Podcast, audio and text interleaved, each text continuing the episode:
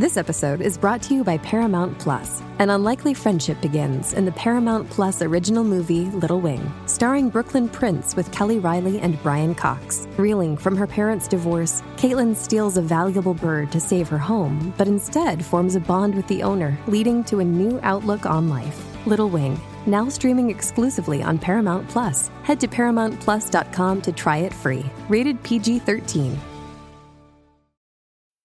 This episode is brought to you by Bumble. So, you want to find someone you're compatible with, specifically someone who's ready for a serious connection, totally open to having kids in the future, is a tall, rock climbing Libra, and loves rom coms with vegan pizzas on Tuesdays just as much as you do. Bumble knows that you know exactly what's right for you. So, whatever it is you're looking for, Bumble's features can help you find it. Date now on Bumble. Welcome to ABG, Asian Boss Girl, a podcast for the modern day Asian American woman. My name is Helen. I'm Janet. And I'm Mel.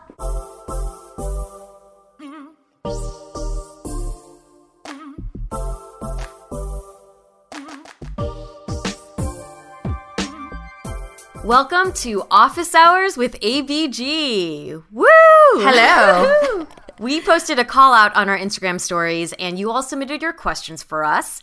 We got some questions that were specific to each of us individually, and also questions uh, for all of us as a group.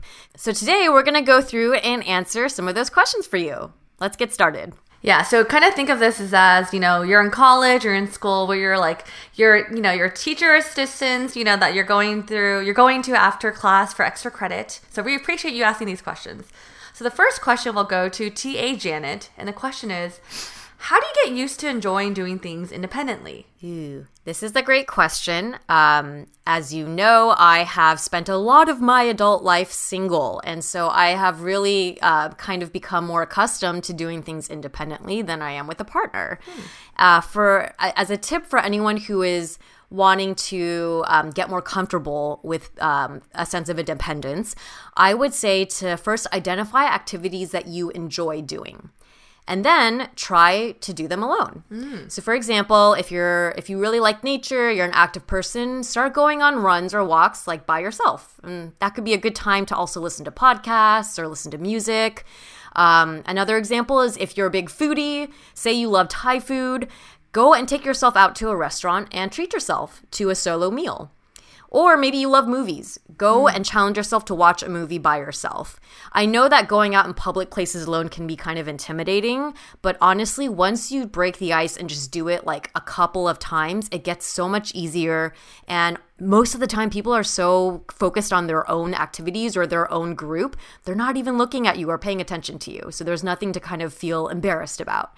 Um, another example, if you're for those that might want to get a little more advanced, is maybe to try to take a trip by yourself. Mm. Um, you know, if an international trip or weeks long feels intimidating, start off with just a weekend away, or maybe just one night away by yourself. You know, drive to the next city and book a hotel room and and learn to just kind of be in your own company a little bit at a time. What is the most challenging thing that you've done independently of the things that you've listed?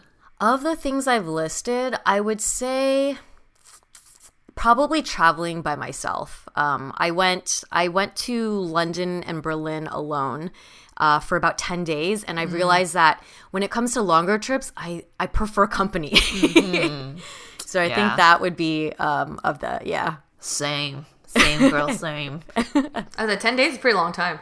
10 days is a long time. Yeah. I remember when I was in Spain and the first time I just like went to a restaurant to eat by myself. I was like, "Oh my gosh, this is so uncomfortable." It was like mm. on a mm. Friday and everyone had friends and was like sitting together and drinking and eating and here I was like, "Can I get a beer?" And it's like a huge beer that like ends up on my table. I'm just eating by myself and I realized that yeah, no one really cares. Sure, you might get some eyes, probably more so because I was Asian, and they're like, "Oh, Asian girl eating by herself." But the people who were working there, they ended up giving me more free food because they were like, "Oh, you might need a little extra." I don't know. They were like just being extra nice to me. So yeah. after a while, I realized like there's a reason the bar is there too. You sit at the bar, and it's very yeah. much easy to just be by yourself eating there without feeling like you have you're like facing an empty chair or something. So yeah, always go for bar seating. Bar seating is great, and also like I mean I know we don't like to be on our phones, but bring you you know you have your phone or maybe a book. Mm-hmm. Like if you if it helps to kind of feel like you have another activity to focus on, um, yeah. You know, I brought a journal. I've never journaled in a bar, but like that's a whole other experience when you have like EDM music behind you and you're just journaling. I want to read that journal entry. I'm at a bar. Music's really loud. The next question is for Helen. Helen, what are some tips on picking up corporate language more hmm. easily? Mm-hmm. I remember when I was a staff and my first year working in a corporate job, someone said to me, How much is this going to move the needle? and in my head, I just kept thinking about a moving needle. Because I'm like a visual person. Person, so yeah. I just imagined this like really tiny needle moving back and forth. And I was just trying to figure out like what did they were they referring to? Mm. And I was like, What do you mean? And then they explained that it meant how much would it actually do you ladies know what this one means? How much will How it much, like- impact? Yeah. So basically, like, how much would it change an outcome to like a mm-hmm. noticeable degree, right? And I was like, oh, well, why the fuck didn't you just say that? I feel like a lot of corporate jargon that people learn, it's just like to fit in with the culture. I still can't really tell if it's actually efficient and helpful mm-hmm. language in the mm-hmm. office. Um, but I think it just takes time and lots of Googling, honestly, and practice. Just try using it yourself. And I wanted to share some of the ones that I heard a lot in my office. Let's not boil the ocean with this one. What? Have you? Mel's face. I've heard that one. What do you What do you think that one means, Mel? Let's not uh heat up the project or uh let's not work too hard on something. I don't know. Yeah, basically, it's like let's not put in more resources into figuring this problem out than we need to. It's kind of like a backhanded way of just like stop putting in so much effort; it's all going to go to waste. It's kind of like mm-hmm. how I interpreted that one. Um, and then ano- another one I'm sure you ladies heard of is low hanging fruit. I- that was used a lot. Hmm. I actually never heard of that one until you two brought it up in the podcast. Because I, I ah. imagine some not very pleasing visuals with that one. Are you thinking of body parts instead of fruit? I just think of some dangling fruit. I'll just say that. Wait, what does that mean? Yes. It means um, little effort or easy to accomplish tasks. So something that is easy to accomplish is like Okay. the most simple thing to Yeah. sort of address immediately. yeah, like low hanging fruit is the easiest to pick. Yeah. and then um, getting your ducks in a row. Have you heard of that one before? Like, make sure everything's buttoned up, like lined up. Yeah. So it means getting everything organized. And this actually originated from bowling. Before there was a machine to set the pins up automatically, the bowler would have to get their ducks in a row before throwing a ball down the lane. So now you know what it means. Getting everything organized beforehand. Getting your ducks in a row. Let's start using that one. Hmm. Anyway, there's just like there's so much more. Obviously, if you want to pick up on corporate jargon, you just have to start using it in your day to day and challenging yourself too. I want to, I like want to hear you speak in corporate jargon now. Do you have one um, term that you used most often? I feel like it- a, s- a very simple one is just circle back, and I didn't know what that meant in the beginning. Like I'll circle back with you later, like come back to you and talk to you about it later. Yeah. Um, or like even like put a pin in it, basically just to like pause it for now. Um, or like ping ping me. I remember the first Yeah. time someone said that. I was, my mom's name is Ping, so I was like, say what? Yeah. I actually, But now I say it all the time. you, I actually say, I, I, I tell them, I actually even text, I'll ping you in a bit. yeah, That's weird. Yeah. See, we all speak corporate jargon too. We don't even know it. Okay. Next question here is for Mel. Before moving to LA, did you feel like you had the responsibility as a daughter to stay close to home? Well, that's a serious question. To be completely honest, I did not feel this responsibility at all. And I don't know what that says about me as a daughter, but it's because I don't remember my mom actually pushing me or making me feel guilt for wanting to leave at all. It's probably because I did spend two years back at home for community college. I lived at home, and that's when my mom and I actually got really close when I was living at home. And so by the time it was time for me to transfer, I did choose a college in Southern California when I'm from North NorCal. So I think that distance in college and when I moved to LA was kind of like just she got used to that feeling. Um, more than anything, she's more concerned about finances for me. But I do think it's actually very different for my little brother compared to me because he is the baby of the family, the last one to leave home. And I could have sworn, now I'm trying to remember. Maybe I forget. I think my mom cried when my brother dropped off my brother, or she cry for me? I don't know. She, I think she cried definitely for one of us when she dropped us off at college. But I do feel like since my brother moved back home right after college, she there's definitely an attachment that I personally see that my mom has to my little brother. And she kind of I could tell she doesn't want him to leave the Bay Area as much. Versus for me, she's used to me being away from home. So personally, I don't feel the responsibility, but it's also because my mom didn't really push me when I was younger. So it could be very different depending on your parent. ABM. Hello. I know she's always listening, so gotta give her a quick shout out. She's And so hel- sweet. hello to Brandon too, your brother. Okay. Uh, Does he listen? so side note, they- Sometimes. side note, this may not make on the podcast. They both don't actually ever listen to the podcast. They just they just like our stuff all the time. Okay, the next question here is for Janet. Fellow UX designer, where were you at in your UX career right before you left to do ABG full time? Ooh. Yeah, I'm wondering if this question is being asked because um, maybe this listener is has a passion project that they're thinking about transitioning into and going full time on. Um, I will say for me, I was about four, maybe going on five years into my UX career. And that was coming in as a career transitioner. So, meaning I didn't start like super entry level right out of college as a UX designer. Um, and why I felt like it was a comfortable time for me to take a chance and to leave and to try something else was that at that point, within those four to five years, I had um, a couple of different experiences. One was a pretty solid stint at a tech company for a couple of years consecutively.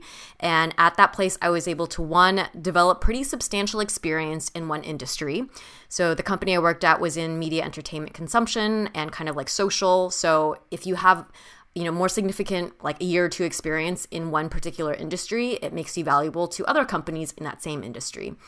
The second was that i was um, promoted at least one time within one job so that demonstrates to any employer that you are able to advance and then third, I had developed relationships with higher ups at the job who I knew would be good references. So having those three things going into um, you know my own job made me feel like I would be employable if I wanted to go back to UX design. The other thing that's interesting for maybe like that I've seen is more popular with like tech and um, some creative industries is that um, agencies that provide services to clients will oftentimes co- like hire contract jobs, which tend to be more numerous um, and maybe a little like because they're more frequently hiring then um, it might be a nice alternative if it's harder to get like a full-time job right away and because i also had a, a bit of experience working in agencies i felt that if i needed to i could also be um, marketable for a contract work as an option so I would think about that for you. Like if you're a fellow UX designer, um, just making sure that you have some of those experiences underneath your belt enough that when you try to return to the market, even if you're a couple of years out, uh, you'll have experiences um, and contacts that will make you employable. Those are very good tips, Jay. Yes. Next one's for Helen. How do you deal with friends that project jealousy onto you?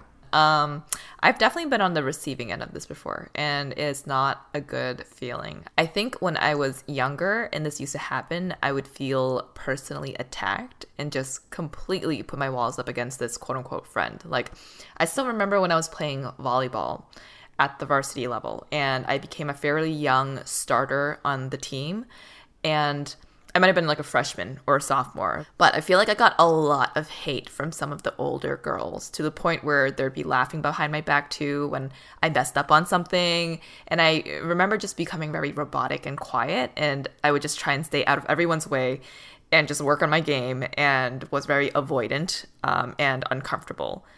But now, when something like that happens, I realize it's coming from a place of their own insecurity. Whoever is projecting their jealousy onto me. Like when I can feel that a friend is not happy for my success in certain ways, I, I mean, I get sad because, of course, I want the validation and excitement from friends. But I realize that it's probably coming from a place of their own insecurity. Like if they are a real friend, why wouldn't they be happy for me if they weren't thinking to themselves? Like if they aren't projecting their own insecurities. So I honestly don't feel like I let it affect me that much anymore because I know it's not me it's them. And if anything, as a good friend, I just need to shower them with more love and not be avoidant like I used to be. Mm. Because even if they're not saying that they need more love in those moments, that's just probably what they need. So just, I would say, just try and shift your perspective when this happens to you. And it's not just jealousy, it's anything, right? So whenever someone's projecting anything negative onto you, know that it's mostly them and probably not so much you. So that's how I've been able to, I guess, deal with it. Still not the most comfortable situation, but um, I've been able to shift my perspective that way. And I would also just say that if this person continues to project jealousy onto you and you feel like it's just becoming a toxic relationship, and maybe you've confronted them and talked to them about it, and you're still feeling not fully supported by this friend, then maybe it's just time to let them go. I really love that advice of turning it around and starting to see the other person's perspective and realizing that it's coming from a place um, it's about them more than it is about you and then and having that kind of gives you the control to do something about it right like you can proactively um, show them more love so that's really good advice Yeah. I can't see little freshman Helen playing volleyball doing the same because I was It's hard, scared. but yeah usually it's like scary or it's like confrontational but i think that truly is a, a good way to um, to solve that problem yeah. The next question is from Mel. What is the most important thing that people should know and understand in order to excel in social media? That is a very hard question to answer. Okay, I will say I think you need to understand one is the goal of creating the different social media channels. Um, for example, like if you're a brand, you're gonna probably have an Instagram, Facebook, Twitter, but understand the goals of each platform because each one has a purpose.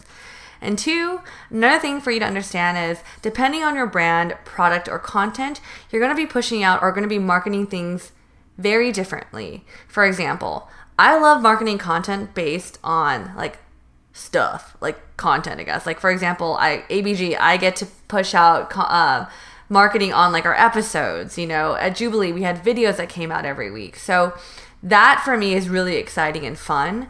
But I would struggle a bit more if I was running social media for like, let's say, a tech company. Like if I was like trying to push out like for like I don't know, like an app, that'd be a very different ball game for me. So it really is just very different depending on your, you know, the brand, the product. Um, but again, always understand your goal and the brand. It really plays a huge like that is like your why when it comes to social media.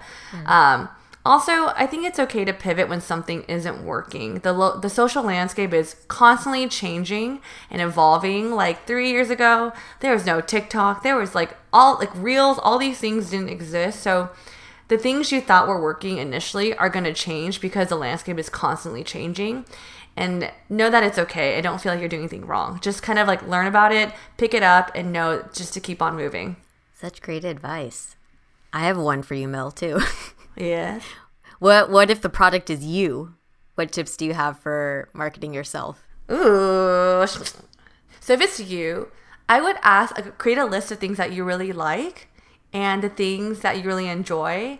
Um, and your personality traits that maybe you feel very strongly about, that you feel very genuine to who you are as a person. Like, I think with social, like now that we're seeing, especially, is that people love unfiltered content. And unfiltered also means very genuine. Like, who are you as a person? You know, we're all very different and unique in our own ways. So use your own social media channel to really showcase that. You know, I think that is your chance to show these little like funny nuances about who you are. Like even looking at the three of us, we're very different. Like Janet's really more into wellness. She does all the yoga stuff.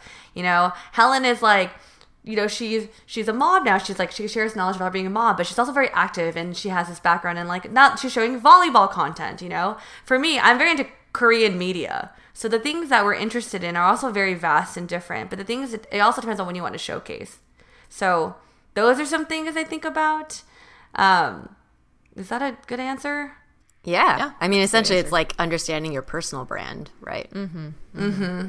Great, great tips.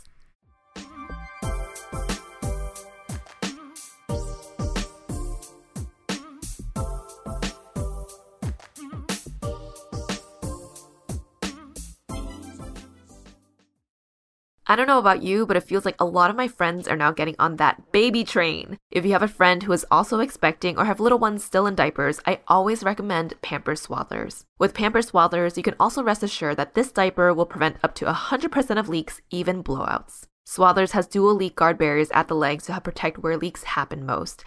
And they have a blowout barrier, which is an innovative back pocket built into the diaper to help prevent those messy leaks up the back. Did you know that on average, babies will use up to 8,000 plus diapers before becoming potty trained? That is a lot. That's why Pampers Diaper Stash is the hottest baby gift for 2024. So give a gift to a loved one that says, We see you and we've got you. Pampers Diaper Stash is an online diaper fund that all parents with little ones will love. You can organize friends and family to contribute to a group gift of an online stockpile that never has to run out. Pampers Diaper Stash is great because it takes the guesswork out of choosing what size and how many diapers to gift. It's so easy to do, and it's the gift that always fits.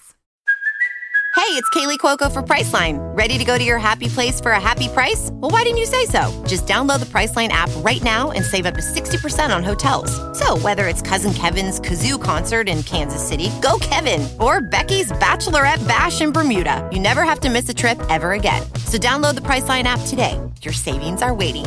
Go to your happy place for a happy price. Go to your happy price, Priceline. This episode is brought to you by Paramount Plus. Get in, loser! Mean Girls is now streaming on Paramount Plus. Join Cady Heron as she meets the plastics in Tina Fey's new twist on the modern classic. Get ready for more of the rumors, backstabbing, and jokes you loved from the original movie with some fetch surprises. Rated PG 13. Wear pink and head to ParamountPlus.com to try it free.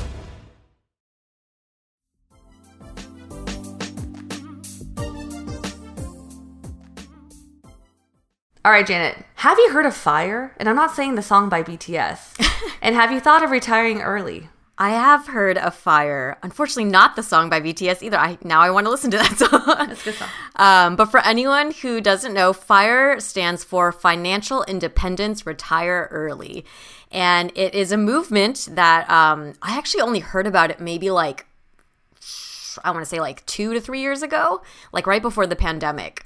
Um, but I guess apparently when I learned about it, it had been going on for a while, and it's people who are trying to basically, you know, work at high paying jobs and being very frugal in their lifestyle and in an attempt to save a lot of money and then be able to retire early. Um, I would say that for me, in the beginning of my career, I was so focused on like looking for the right career and looking for the right job and the right profession. I wasn't really thinking at all about retirement. Um, but once I got to a place where, you know, by the time I said I landed within like um, user experience design, I really had come to terms with the fact that I may not get my entire sense of fulfillment from helping people or making the world a better place from my profession. And when I was able to kind of separate career and profession with the thing that provides me financial stability and also the thing that I do that challenges me intellectually and stuff, um, the goal became then to figure out how to have the option to not have to work as soon as possible.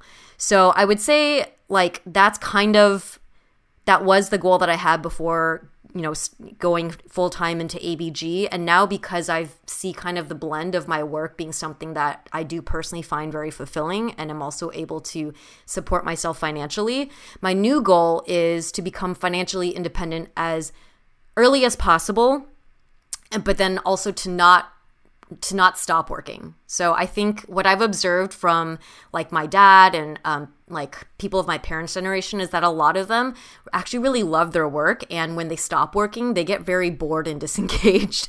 Mm-hmm. So I think yeah, my goal now is to have to be financially independent, yes, but not to retire early if that makes sense. Yeah, I'm curious yeah. for you ladies. Have you what are have you ever thought about retirement and like? I feel like it, nowadays it's less so about like working so hard until you're like 65 or whatever, and then mm-hmm. retiring mm-hmm. and then enjoying your life. It's like finding moments now where you can enjoy your job and feel like you've somewhat, at least sparingly, have retired, so that you can mm. travel, you can have your vacation time, you can actually bifurcate time for yourself in like a retirement sense and it's like merging the two now. So I think similar mm. to you, mm. Jay, like it would have been nice if I was like done by 40 and you know can just not work for the rest of my life. But I I, I can't see myself just like at home and not working on something I'm passionate about. Mm-hmm. And I feel like if you're really passionate about something, like more often than not, that can become something that is monetary and a job mm-hmm. for you, right?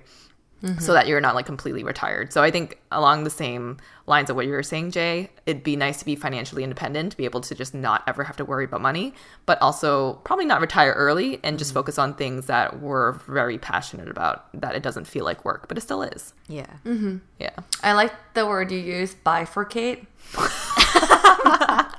For those of you that don't understand, That corporate jargon.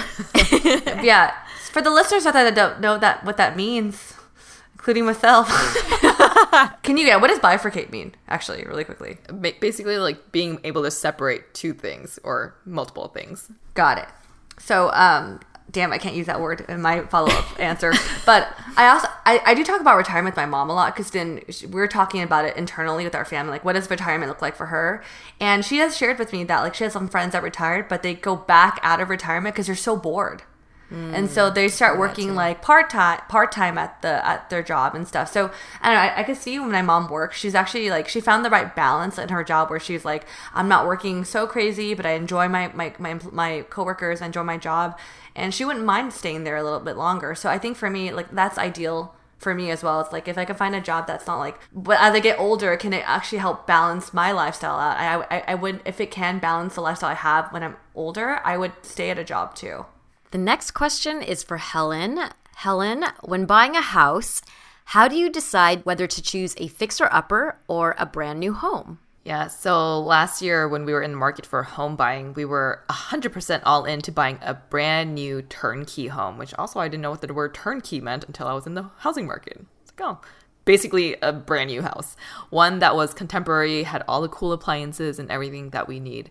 And we had looked for a couple of months, maybe two months, but the housing market was already so crazy at the beginning of last year, especially for the turnkey homes. We literally would have less than a week from open house date to put in an offer every single time. It'd be off the market so quick, and everyone was, and I think still is, bidding like at least 5% above asking price, which could be in the tens of thousands of dollars, which is crazy. So I distinctly remember saying to Philip, What if we start looking at some fixer uppers? And he straight up was just like, Nope, there's no way. We don't have any free time to do that. And then we talked to our real estate agent and friend, Mike, about it. And he was like, Let me just start expanding your search a little bit so you can just, t- just take a look. I feel like they're always like, Let's just take a look. Take a look. You never know, right? And so we did. And literally two weeks into looking at fixer upper homes, we landed on the house that we live in now.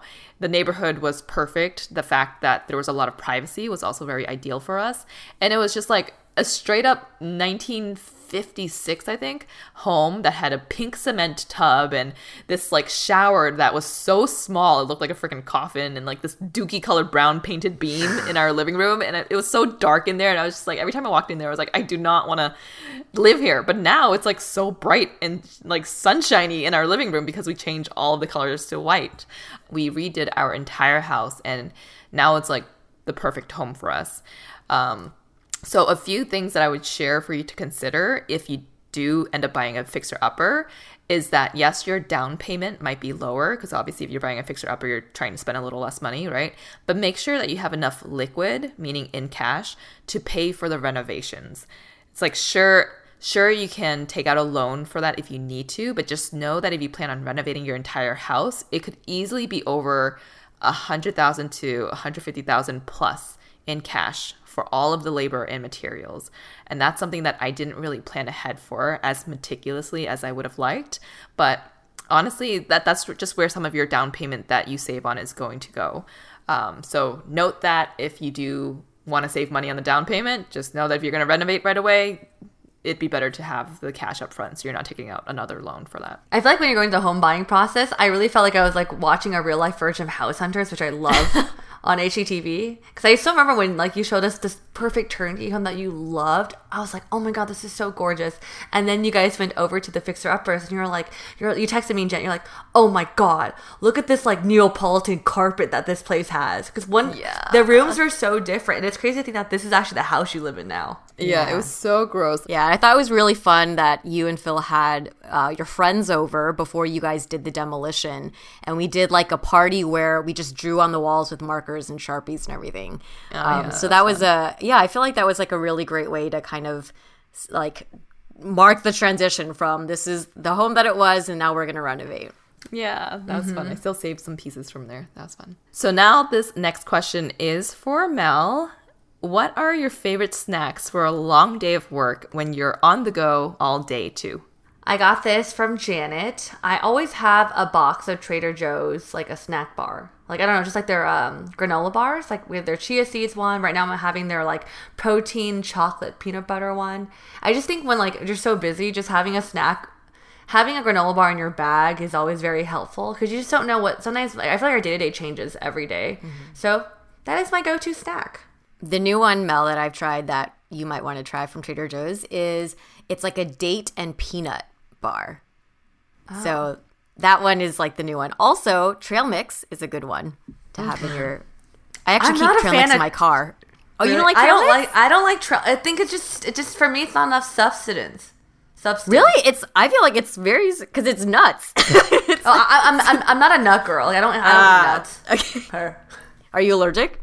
No. I just. I, I like. I like. I like it in sandwiches, like a peanut Ah, butter, gotcha. whatever, or a salad. But I'm not like. Let me put this nut in my mouth. Like, I don't do that. What? Low hanging fruit.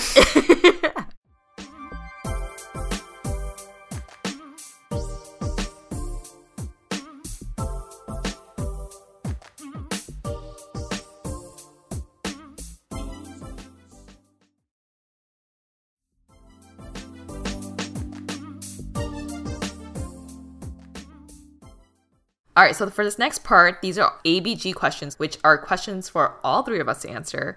First one What are your holy grail skin products? Okay, so when it comes to skin products, skincare, I use um, a combination, I guess, of what you could call like high end, more expensive products and some like super um, cheap, like drugstore products.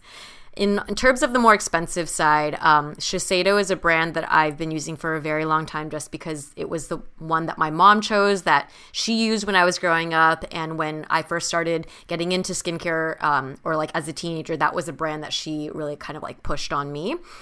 Uh, in terms of like on the lower end, that's like you could go to any drugstore and get. I love St. Ives apricot face scrub. There's something about like they have those little. It's, it has those little like they're not beads. They're, they're but they it's like textured something like beads. But I think it actually like disintegrates versus beads. Sometimes they don't. Um, and it smells delicious and it's just really it feels like you get a really good clean. Um, the other thing that I will always wear now, especially that I'm like in my late 30s, is sunscreen. And so my two favorite are Shiseido's Clear Sunscreen Stick SPF 50. Um, it's just like so, so easy to apply because it comes in a stick and it's clear. And then Super Supergoop Unseen Formula SPF 40. So those are my go tos. How about you, Mel? Uh, those are great, Jay. Um, I will say, and I think Helen probably would say the same thing. Uh, Son and Park Beauty Water is as my toner. I love it. I don't know. I can't. I can't seem to separate from that one. Um, I also always have this. Um, I have this like makeup cleansing milk from Biore that I always buy when I'm in Taiwan, and I usually like have a bottle that lasts me until I go back next time. I use it as um, so I use a cleansing balm to take off my makeup, but it's like a double cleanse that to make sure all the makeup's removed. So it removes my makeup and it has like this nice smell, and I just it's like a first my first cleanser. Um, I really love Krave Beauty's products. I feel they're very like well produced. I just really trust Liah's like branding and her like thought process behind all her products. So all my skincare products from uh, like my face cleanser to my moisturizer to my um to my exfoliant is actually from Krave. Um, but yeah, those are some things. And I also now Holy Grail is a sunblock. So I use I think it's called Anessa or Anissa. It's this gold bottle. It's like a powdery sunblock um, texture that I really like. I don't like sticky. I don't like sticky oily sunblock. It's a it's like a baby powder kind of formula that I really like. So those are my holy grail. How about you, Helen? Um, definitely Son and Park agreed that toner is amazing, and that is something that I always have on hand. I used to also use SK-II's Essence for like many, many years, and that has been a holy grail product for me. Um, but I've been trying out something new lately with my postpartum skin. I've been using Cores and have been liking them a lot. I use their cleanser and um, afterwards I put on oil. And I've never used oil before because my skin is more on the oily side. So I always thought to myself, like, why would I mix oil with oil? I'll be hella greasy. but it actually doesn't make me oilier. And I can actually wear it under makeup too, which is pretty mm. awesome. So I've been using their face wash, oil, and lotion for now, and have been getting good results. Very minimal breakouts. My skin is very acne prone, so that's been a nice change. And I always wonder. I, I feel like with skin products, it's like you can't can't ever tell. Is it because of your diet? Is because you're Right, drinking more water? Is it because of the products you're using? But right now, I've been using Core's and it's been working well for me. But I also feel like I'm getting further from pregnancy, postpartum, whatever stage, and maybe I'm just my skin's regulating. So it's really hard to tell.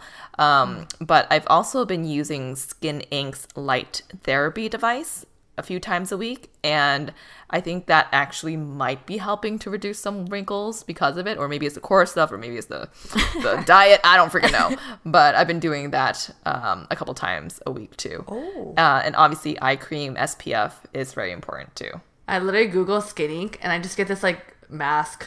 Maybe something different. yeah it's it's either in a mask form or mine is more of like a handheld thing that has the the light therapy and you can use different colors for like blue is calming i think red or purple is for like wrinkles and um yeah it's kind of like how the sun is damaging for your skin the uv rays from the sun but then these lights these this light is good for your skin for different purposes That's so cool. Okay, cool. Noted. It's cool. Light therapy.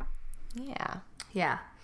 All right, ladies. Second question is What are a couple things y'all do to stay in touch with your Asian roots or family history? Um, I would say just asking more questions. I feel like as a kid, I never wanted to ask questions about my family or history. I never cared. There was no interest there. Every time my mom told a story, I'd be like, all right, cool. like, what am I eating for lunch later?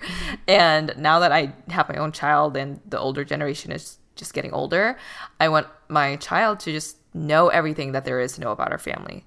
And so, other than the Chinese celebrations that we hold annually, like Lunar New Year, Mid Autumn Moon Festival, the Lantern Festival, and learning all the traditions around those, I've been recording conversations without her consent with my grandma. I feel like so much of our family's stories are going to be passed down through hearsay, and I mm-hmm. want to remember it straight from the older generation. So, for those of you whose grandparents are still around, take this moment to really make an effort to ask them about where they grew up, how they grew up, what advice they would give you, things that you'll want to share with your kids in the future. And just don't take their time here on this earth for granted either. Um, like, do it now. Because I think it's it's something that you'll want to keep for later on. Yeah, I I love that advice. Um, I for my family, we also gather on an annual basis for Lunar New Year and Mid Autumn Moon Festival. I feel like that's a thing that's like kind of the easiest is just to push for those two markers a year. Um, if it's possible and your family's closer, uh, visit them. You know, I've I my parents are about an hour away, and I try to make it out there every like maybe every other week or so. And similar to Helen's suggestion of asking them to just ask them about, you know, your family or if we have uh, what was it like when they grew up here or what was, you know, the period of their college years like or whatever it might be.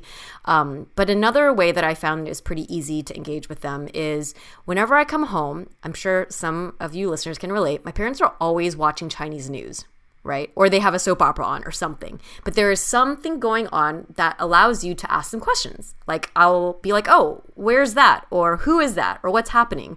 And I find that when I do that, it starts a topic in a conversation. And my dad loves like history. He loves Chinese history, so I just ask him. I just say one thing, and he can go on and on. Um, and my mom loves sharing like her food and supplement routines that are rooted in Chinese food therapy. So a lot of the time, it's just poking with questions, and then knowing the things that they like to talk about, and kind of skewing it towards your culture.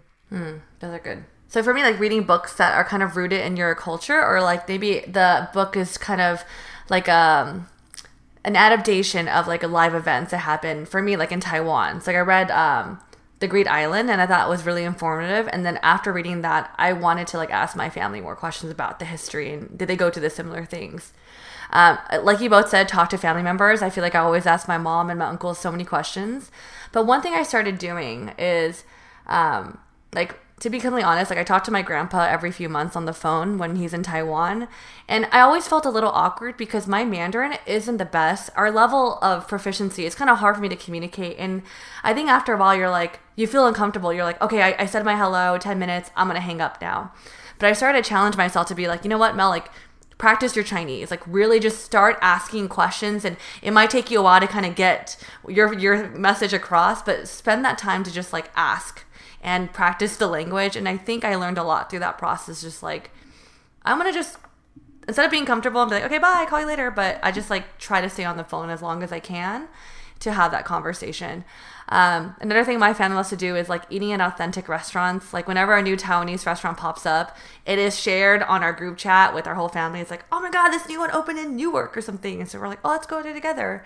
Um, another thing I would love, uh, I would encourage that I personally had the opportunity to do is like if now that borders are opening up too, is to visit your motherland, to see where your family has come from, like to walk the streets they did, to see where they grew up. It just puts up puts like everything into perspective for you because like you hear these stories, you know, through the dinner table, but to see them and to see your family members walk to elementary school or to see where they grew up, it just like it just shifts everything for you. And for me, it creates this uh, greater sense of like, yes, I am gonna like remember this so I can pass this down to my family. So there's a couple things my family does and what I do to kind of stay in touch with my Asian roots. I like the the challenging yourself to have conversations with your grandpa. I highly respect that because I I get so nervous on the phone when it's I'm like, awkward. Yeah. All I can say is like if I call them to wish them happy birthday and I'm like, ah, don't know how else to respond. But um, yeah, I think to your point, like who cares? They don't care if you have perfect English. I mean, even if you speak to them in English, I think they'll enjoy it, right? So they'll try. Yeah, that's good. Yeah. Uh, our final question comes from a listener who is wondering if we have ever felt uncomfortable or even scared that so many people know us. I put I said sometimes. I think overall I actually find a lot of joy when I like connect with people that like listen to our podcast and we are able to have like deep conversations. I think just the content of the stuff we talk about when I meet a listener, it feels like I there's a familiar feeling between the both of us. It's like always like I already met you kind of feeling. But I think sometimes I do feel un- there was a period I felt really uncomfortable because I just felt really antisocial. I think it was during the pandemic where it's like I kind of just wanted to be in my own little bubble and shell. And so I would get nervous when I would go grocery shopping in an area where I know like probably a lot of Asians were there and I'm just like, "Oh, I I, I see the do I know you face? And I'm just like, oh, I'm, I'm just not in the mental space to have a conversation. And the thing is, it's just more like, I don't want to come off rude but I know mentally I'm just I'm just here to like get in and out of the store sometimes. So I think for me I'm always thinking like I want to be present when I see someone. I want to have a good conversation. So I think sometimes I get nervous or uncomfortable when I know I'm not in the mental state to be in that place. that's when I feel sometimes uncomfortable. Um, but yeah, I'm curious about both your responses to this. Yeah, I would say for me, a little bit yes and no also. I think the issue of privacy is always questionable once you start becoming a public face and posting about your whereabouts. I remember when we first started with Asian Boss Girl, like our friend Ki Hong was very much like, You posted your apartment and I see where your window is facing and someone's gonna come find you and you gotta be careful about that stuff. And I was like, Oh, oh my gosh, like, you gotta be hella careful about this stuff. Um, and I think I am still a very private person, but I selectively share whatever it is that I want to share online. It's not like it's all out there, but I generally think our listeners, all of you out there, are good and solid people. And hopefully, I'm not just like being too naive there, but it's not, I, don't think we attract a lot of crazies or haters. So, because of that, I'm not as worried or scared. If anything, I like, like Mel was saying, that we can connect on something and I can feel close to you all because you know me um, when we do meet in person one day. So, as of right now, I think the scale of ABG is still manageable. And when we meet people that know us in person, it's always been respectful. So, hopefully, it just, hopefully, it stays that way. Yeah. Mm-hmm. What about for you, Jay? Yeah, I think I'm also a rather um, optimistic person who assumes the best of everyone, and maybe sometimes that uh, might be considered a little naive. Um, so I, yeah, I just I kind of share so openly, but I know like within my family, my mom uh, gets worried a lot, and um, I think some of it is just you know, being like um, an Im- immigrant person that comes to a new country, there's a lot of just the way that we grew up where she's focused so much on privacy. And um, she's told me numerous times, especially once we started doing YouTube, when she can see the videos. Uh, I think there was one time where we did like um, a focus on like what's in our bags or something. And she saw that and she like messaged me right away and was like, oh my gosh, why would you show your purse and your bag on screen? Now people are going to like see that and they're going to find you and take, I don't, it's just like the, the, I understand now, like the way that she is so cautious. Like I'm just so like, oh, people would never do that. But you know, I think yeah, I do need to be more mindful about that. Um, as you ladies both said, that sometimes you just never know. Um, but when it comes to like walking around on the streets and being recognized, I it doesn't ever scare me. In fact, like both of you shared, it truly like I find it incredibly meaningful, and I love when people come up and share like what it was that they connect with and share their personal perspective. Um, engaging in conversation with our listeners is one of my favorite things. So, yeah, I love it as long as you're not stalking me.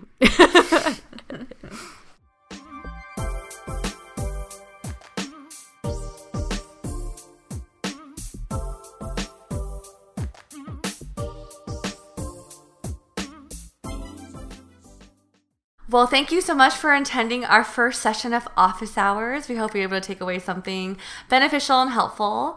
Um, our office hours will be opened. Uh, we will share the time frames for that later. I'm really trying to play the part of a teacher assistant right now. I'm trying to like, what did my teacher assistant say in college? But thank you so much to those that submitted questions to indiv- to us individually and us collectively. This is really fun to kind of see what you guys are curious about in terms of asking us. If you don't already, please follow us on Spotify, subscribe to us on Apple Podcasts, leave us a rating and review, and share this episode with your friends. You can also support us through monthly donations at anchor.fm slash asianbossgirl slash support or get some merch at asianbossgirl.myshopify.com. If you resonated with today's episode, let us know in the comments of our IG post. And if you'd like to put faces to our names, you can find us on YouTube where we share vlogs, an audience Q&A segment called Dear ABG, and much more. Our handle on both platforms is at Asian Boss Girl. Before we end today, we want to let you all know that we've started new mini podcast shows that now release every Tuesday. Tune in to K Dreaming with Mel. Living Well with Janet. and Spill the Baby Tea with Helen. Each week we'll release a new episode from one of the shows right here on the Asian Boss Girl feed. So be sure to tune in to us on Tuesdays and Thursdays from now on. If you'd like to send a shout out to a friend, check out our link tree in our link in bio and click on shoutouts. And last but not least, thank you to our super talented editor, Michelle, for working all her magic on our episodes, including this one. And with that, we'll catch you all in the next episode. Bye. Bye.